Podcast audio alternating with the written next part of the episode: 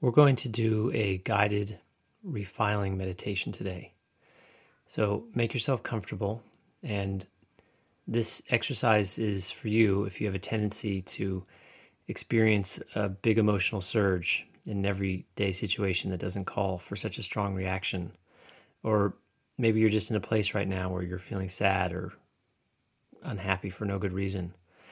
I will say as an aside before we begin that if you're thinking of a situation where your life really was under threat, or someone you love was in physical danger or has died, and the emotional reaction was appropriate to the situation, then you may want to use one of the other exercises, or better yet, speak to a mental health professional. If you're listening to this exercise, you're probably not a master of your emotions yet, and that means your emotional self, like an unruly dog, needs to be retrained. In fact, before we begin, I want you to pretend that your emotional self is like a clever little dog or a small child, maybe two or three years old. I like to use the name Annabelle for this part of ourselves, since when I was taught this technique by George Falcon, that was the name of a dog he once had, and he liked to use her as the stand-in for our emotional or subconscious selves. The principle here is that you are the master of your emotions. If you don't want a particular emotion in any given situation, you can drop it. But you have to realize you have the power to do this and then develop mastery of the dropping it. So how do you do this? Like anything else you want to master, you have to practice. The idea is that your subconscious or emotional self has delivered up an emotion that she thought was right for the situation, but which your higher self recognizes, probably after the fact, is not right, and that creates behavior that isn't best for the circumstances. Your subconscious self does this because the events unfolding in your now remind her of another similar experience from the past, and she has filed that experience deep in your memory and connected it with the emotion that she is bringing forth in the situation at hand. But you can reprogram that connection. You can refile the memory-emotion connection. Fortunately, even just one or two short sessions a day over time is enough to make a material change in your level of self-control. Now, before we begin, I want you to recall a specific incident for us to work on. Think of a time when you got angry or you were hurt by someone, where you felt unhappy, fearful, anxious, lonely. Could be when you felt humiliated or trapped or overwhelmed by je- jealousy or greed or sadness. We're looking for an event where you reacted to the situation in a way that you aren't proud of or you would have liked to have behaved differently. Maybe you yelled at your kids or the store clerk or your spouse, or you couldn't sleep because you were anxious about work, or you were just feeling sad and lonely again. Or maybe you feel sad and empty right now. If so, just use that. Whatever the feelings were or are, make sure you have an actual incident that either happened recently or was intense enough that you can recall it vividly today. I want to make sure the image is fresh in your mind so that we can work with it. We're going to do an, an exercise today that has five steps, and it's going to train your mind to release the energy associated with that incident and allow you to free yourself from having those feelings in the future and repeating the behavior that goes along with them. You can pause the recording here if you need some time to think of a single specific situation or recall more of the details of the one you have in mind.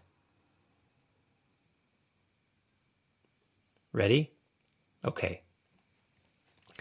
Before we begin, don't forget you can do this exercise by yourself by going through the same steps in your mind, or you can listen to this recording again and allow me to do the work for you. Try keeping up the practice each day, most days of a week, until you see the results. As we progress, let my voice provide the energy and direction for your awareness. Let me guide you through each step.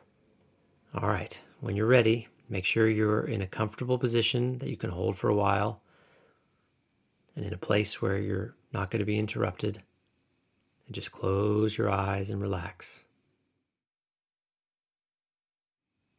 Take a few breaths to settle your mind.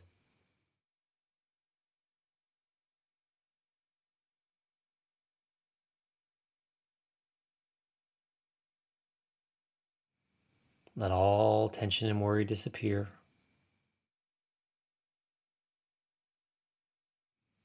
Just relax. Relax. Relax. Relax. Relax.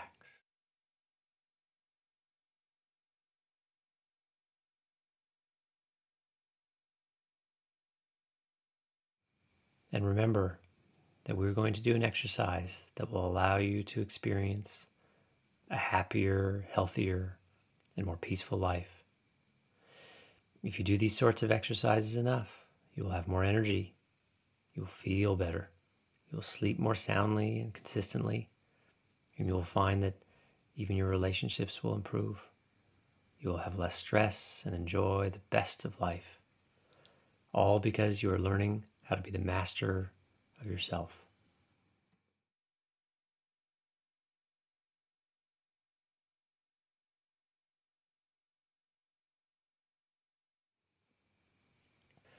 All right, let's begin. I want you to recall whatever the situation is where you had a difficult time. The first step is to be honest about what is really happening in the scene. Ask yourself what is actually going on in the environment during the experience. As you replay the experience in your mind's eye, remove any opinion or interpretation about what is happening and be coldly descriptive, using only first-order data. I use the phrase first-order data to describe whatever a camera or video device would record. Imagine the scene now. Do a review of it in your mind's eye. Replay the events and watch them unfold. Just make sure you strip it down to the most descriptive first-order data only.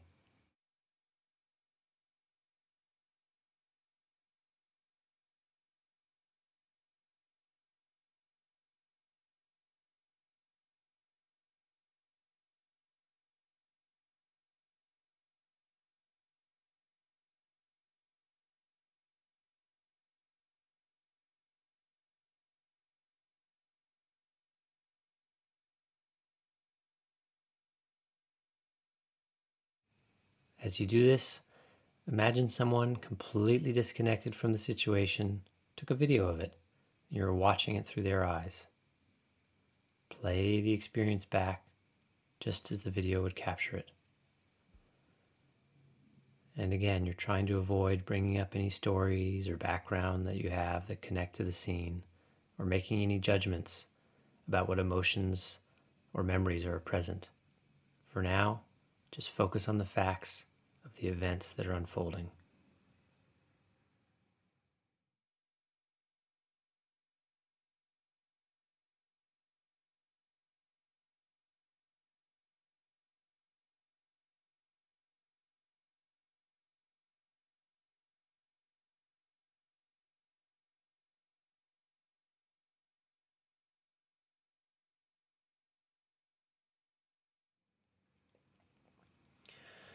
Now that the memory is fresh in your mind, you are ready for step two.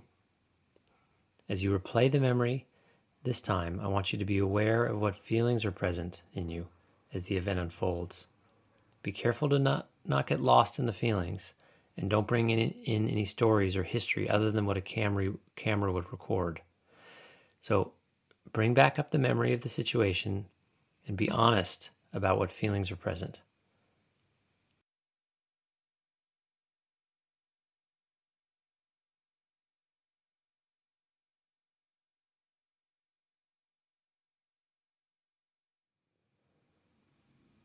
Now you need to try to separate the emotion from the feelings. There are thousands of feelings, but only a handful of emotions. So what I mean by that is we want to get to the emotion because that will tell us what your Annabelle, your emotional or subconscious self, was trying to do. And when it comes to negative emotions, there are really only three options: anger, fear, and depression. Was she giving you anger so that she could get your body to move forward into action? Was she delivering sadness to keep you still? Or fear to get you to run away from the situation? Or perhaps some combination of two or three of them. Emotions are emotions, or energy to move the body. That is their function. Again, try not to be distracted by the myriad of feelings that are probably present. There are way too many feelings to reach clarity, but all negative feelings boil down to just those three emotions: anger, fear, and depression. We want to make clear which of the three possible negative emotions are involved, not the feelings. So ask yourself, what is the primary emotion present in the situation? Take all those feelings. Your body's having all kinds of feelings in the scene. And put them one, into one of those three categories. I'm going to help you do that. E- each emotion has its own spectrum of feelings. For example, fear could show itself as unease or panic or something in between like anxiety or worry. Anger could be irritation, frustration, or fury or something in between. Sadness or depression could make an appearance as feeling no enthusiasm or interest in anything. Loneliness, emptiness, or in the extreme, it could even be suicidal despair. Go back through the memory. What are the emotions? Fear, anger, or depression?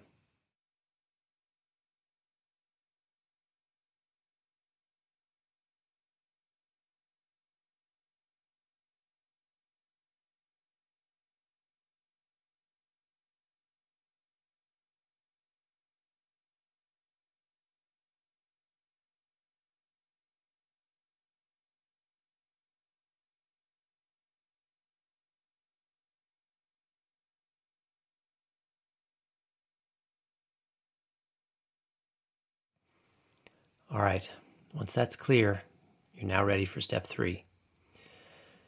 Once you have in your mind which of those three emotions is dominant, I want you honestly to say to yourself, what in the moment of the situation is your interpretation or evaluation of what is going on?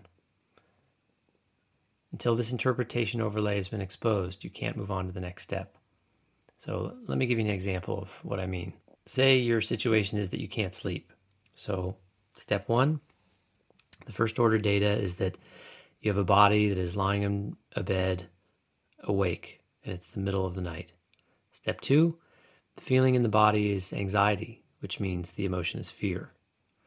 Step three, the story is whatever it is. Say that you have a tricky situation with a friend that you're worrying about, or maybe a big meeting at work the next day. That's just an example. When you have those three elements in mind, the first order data, the emotion, and the story, you're ready for the fourth step. I want you to replay the scene again from the beginning in your mind's eye, but this time, as you do so, I want you to point out the parts of the memory picture that show your Annabelle that the emotion that is coming up is not the right one for the situation. You mean, you need to communicate with her at a level a child would understand as you do so. So use pictures as much as possible as you do this, or if you're speaking to her in your in your mind, just use very simple language. I'll help you do that. So, for example, if the strongest emotion is fear, I will point out that you're not in a war zone or under attack in the scene. Does anyone have a knife or a gun? Was someone trying to physically harm you or kill you? If not, then fear is not the right emotion for your Annabelle to be producing. Remind her of that. If the dominant em- emotion is anger, I want you to remind your Annabelle that you are not in any danger, that you are safe and protected, that there is no threat to your life, that you have enough money to provide yourself with food, and you have a room to sleep in at home, and your family or friends are safe too. If the emotion is depression, I want to remind you that the job of depression is to keep the body from moving. In the situation you are remembering, there are two possibilities. Either there was no need to be still in the situation, and you can show that to Annabelle in pictures or explain it to her in very simple words, or maybe stillness was the right thing to do. For example, it's the middle of the night and you're lying in bed. But if that's the case, then remind Annabelle that she needs to choose a different feeling for that situation. Peace is probably the best one if the right behavior is stillness. Don't forget that no one has died. You yourself aren't about to die. You haven't been physically discarded or abandoned by your family or your friends. And you're not being forced to live your life fending off dangerous animals in the wilderness. There are people that love you, even if you don't know it right now. You have a safe place to sleep. You can provide your body with healthy, delicious food. You can connect and spend time with old friends. And don't forget that with time, you will make new ones. You can share a meal or walk with a family member. You are safe and protected and cared for and loved.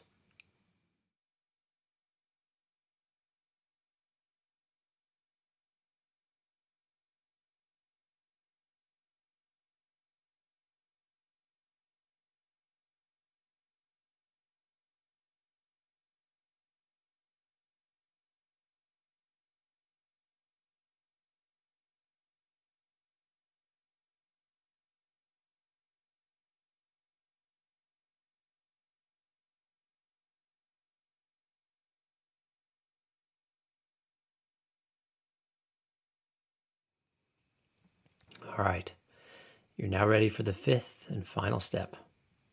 Look at what the human bodies are doing in your memory of the situation. And with the benefit of distance, ask yourself, what is the right response?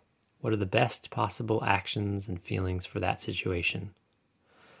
Now imagine the situation happening again from the beginning, but this time as it unfolds, change the image, modify the memory, and watch yourself giving the perfect response.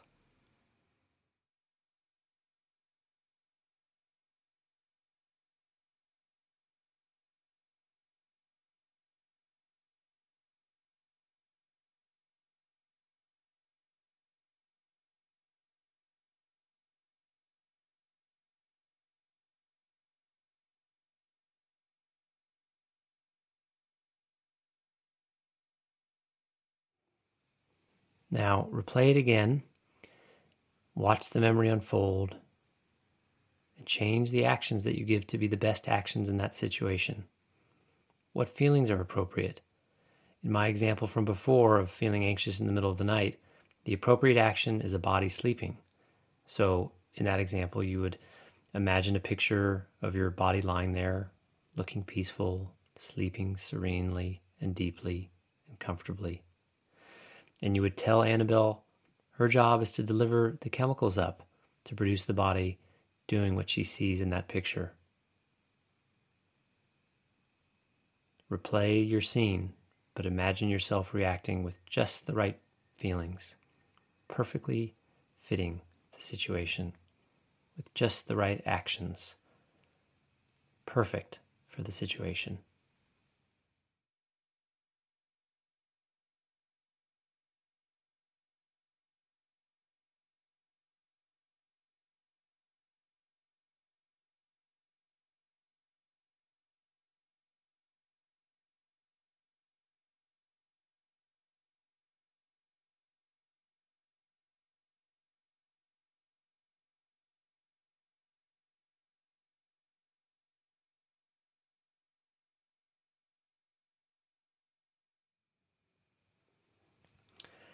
Now, one more time, last time, play the memory through again with the reactions, the thoughts, the feelings, the actions that best fit the situation.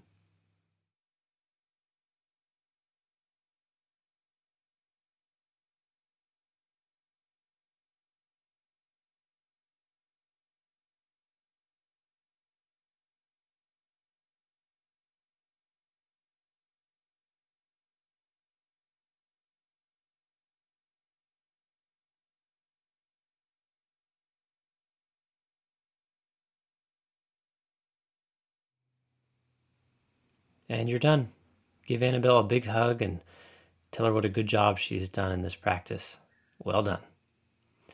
Before we end, I want to remind you that through this exercise, you're helping Annabelle file the memories with the right emotions so that she delivers the appropriate response in the future. She isn't very good at telling the difference between times. To her, a memory of something from another time and what is coming in real time from the senses look the same. You are training her to recognize the difference between first-order data that is what is happening in the now, and the memory of something similar that happened in the past, or the idea of something that might happen in the future. By practicing this refiling technique, you are creating the pathways in the brain for the memory or backstory to be disconnected from situations that look like those past events or imagined future ones. In this exercise, you've been listening to me and thinking about the past. Is the past first-order data? No. Your body's not in the past right now. First-order data is what is physically happening at each moment in time. The first-order data of your now is that your body is sitting or lying down listening to me. Could your brain remember the feelings as you replayed the memory? Of course. It's doing its job, and it's doing a very good job, but are those feelings first-order data? No. A body that is sitting or lying down can think about the past or the future, but is it the past or future happening as you're thinking about it? No, of course not. What is the first-order data right now? Your body is sitting or lying down, listening and thinking. Whether you're thinking of the past or future, it's still just now. But when you're thinking or remembering, you have turned your awareness away from the window of the now that allows you to experience eternity. And you further confuse yourself by pretending that the first order data is telling you that you are in the past or future. And at that point, you have believed something that isn't true. And with that lie, you're on your way to losing your self-control. Keep practicing this exercise and the others like it, and you will unlock the perfection of the present moment and the power that is available to you through self-mastery. Don't be discouraged if it doesn't work the first time. Repetition is essential. All right, we're done for today.